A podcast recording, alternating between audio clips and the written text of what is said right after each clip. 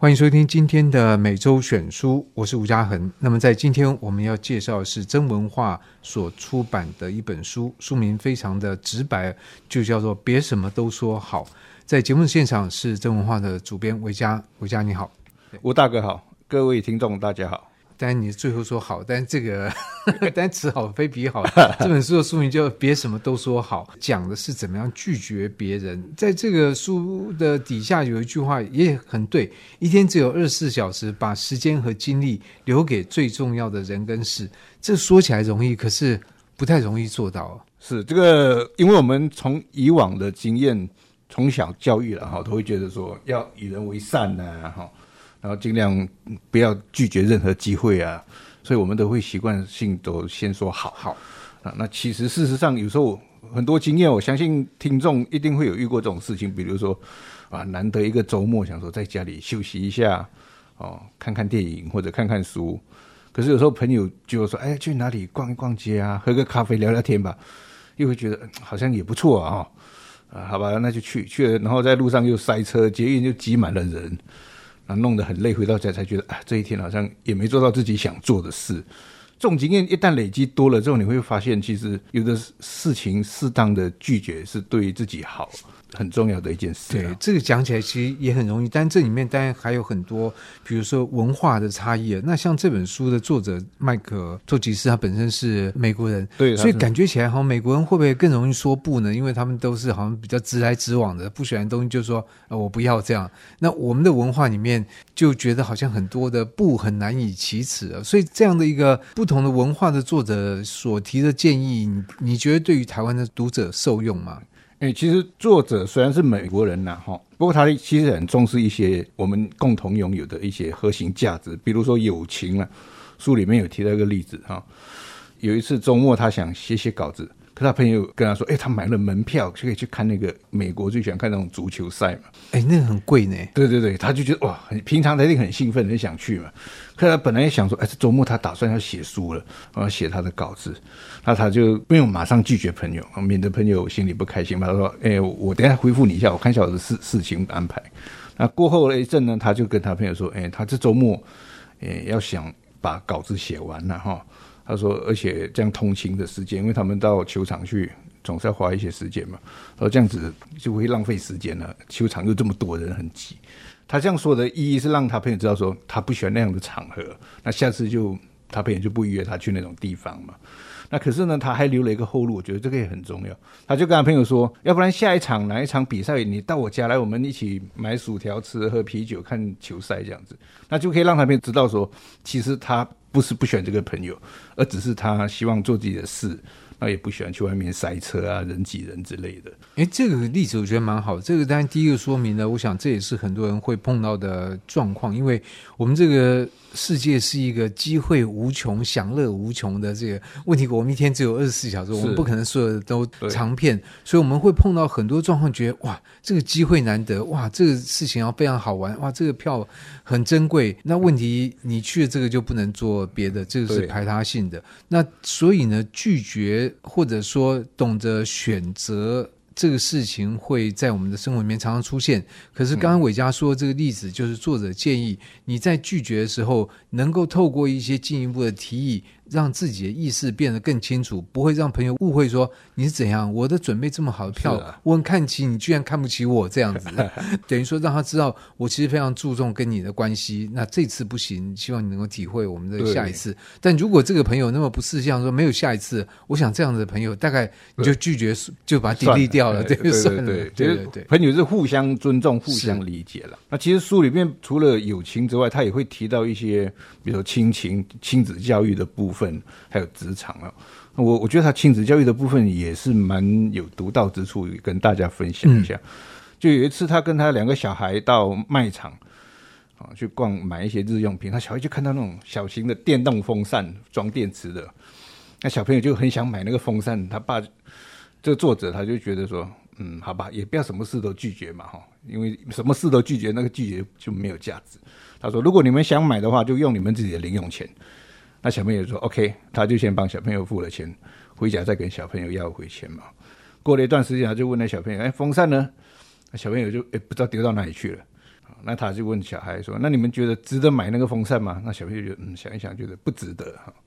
所以我觉得有时候小朋友的金钱观念或者是价值观念，让他们有用自己的劳力或者是自己存的钱去付出之后，他们才知道说：“诶，这个东西到底值不值得我去花那些东西啊？”因为如果是父母买给他，他没有感觉嘛。当自己的劳力或者是储蓄花掉，他才会记在心里面，才会记得这件事情。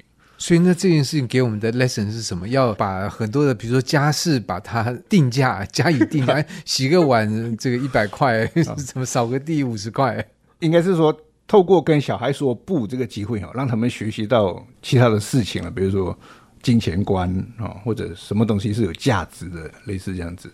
哎，可是这个提议，我觉得也蛮危险，因为呢，通常我觉得这种说不的机制是蛮早就在就在培养。如果这个小孩，我们在小孩小时候就已经一听他哭闹，我们说好好，你要什么都给你。然后突然我看这本书，然后我就跟他说不，哇，那搞不好这个小孩反而会觉得，那以前都可以，你现在为什么不行？你这个爸爸是不是？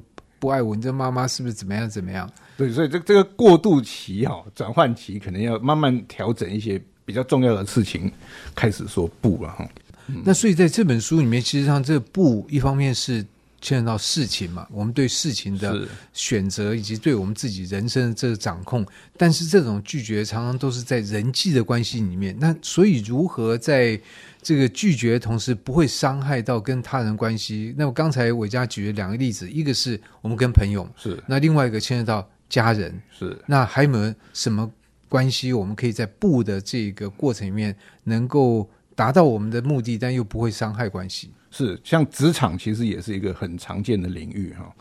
像作者说，有时候公司都会希望说，哎，大家有谁自愿来分担一些怎么样的工作之类的。那很好啊，那主动哦，我希望看到大家主动积极的精神。是，可是，一般哈，作者提到一般的情况都会是女性去接下来这样的工作，比如说，哎，会吗？搞不好男性希望升职的，他就是，可是要对，他有提到说，有的工作是可以让你提升你的表现能力的那种，我们当然可以主动去接了哈。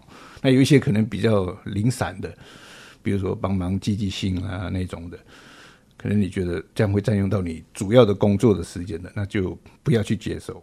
那如果不得不真的要接受的时候，那我们跟老板说不，这个很难开口嘛，对不对？那如果真的不得不要接受的话，接作者建议我们是可以跟老板说啊，我现在手上做什么事啊？如果这件事情排下来。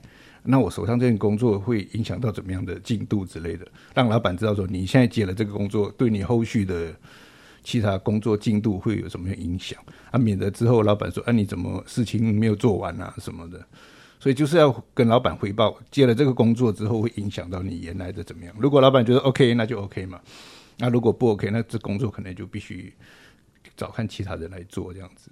嗯，所以在这个职场上面，如何适当的拒绝，这个分寸其实非常难拿捏。确实，因为你拒绝太多，老板觉得哎奇怪，你好像这个工作也不投入，然后 对这个公司的认同度很低，这样。但你所所有东西都都接都接了，那老板一老板有时候认为就是说你就是那种反正给你一定会接的，他反正。不会把你看得很这个很有价值这样子。工作确实有份轻重啊，哈，嗯，重的我们是本身要完成的必须先优先。那我不知道这个作者在这本书里面有没有提到一些状况，像比如说，我想最近在这个新闻媒体上面，其实一直在延烧的一个话题，就是关于性骚扰这个话题。然后这个当然就牵涉到了这个人的身体的自主权，然后以及我们对于一些可能我们甚至陌生人或者不那么熟的人，当他们对于我们的权益有一些。什么影响的时候，我们怎么样去说不？这本书的作者有交代到这个部分吗？这部分确实作者是没有提到了哈。